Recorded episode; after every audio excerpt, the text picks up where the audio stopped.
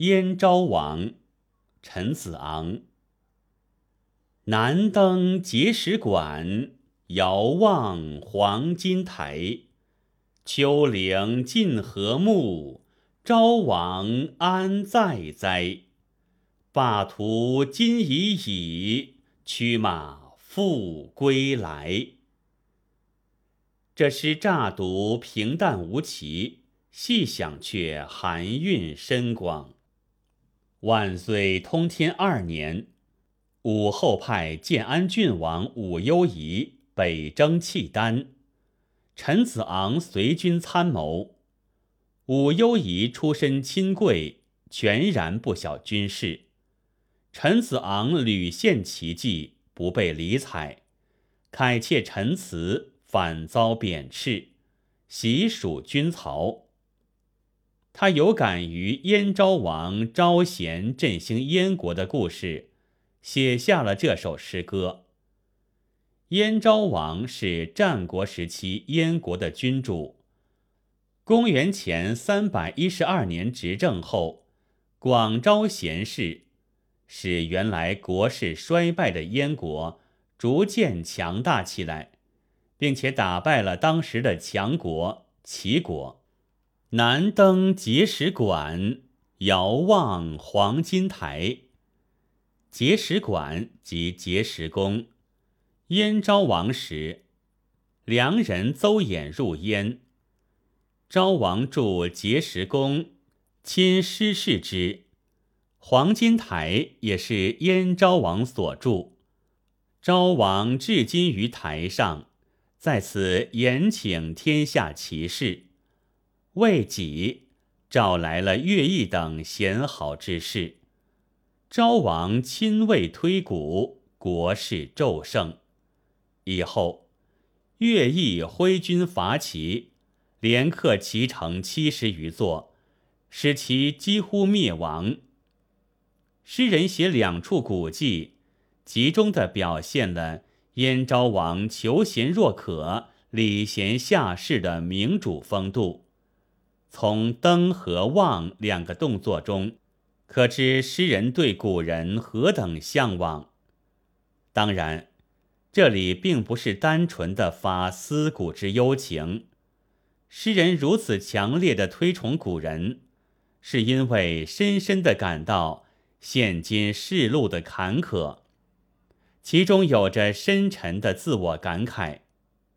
次句“丘陵尽乔木，昭王安在哉？”抒发了世事沧桑的感愧。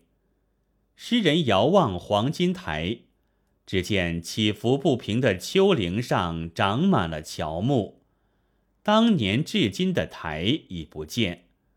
燕昭王到哪里去了呢？这表面上全是实景描写，但却寄托着诗人对现实的不满。为什么乐毅侍卫未见其功，在燕国却做出了惊天动地的业绩呢？道理很简单，是因为燕昭王知人善任。因此，这两句“名位不见昭王”，实是诗人以乐毅自比而发的牢骚，也是感慨自己生不逢时，英雄无用武之地。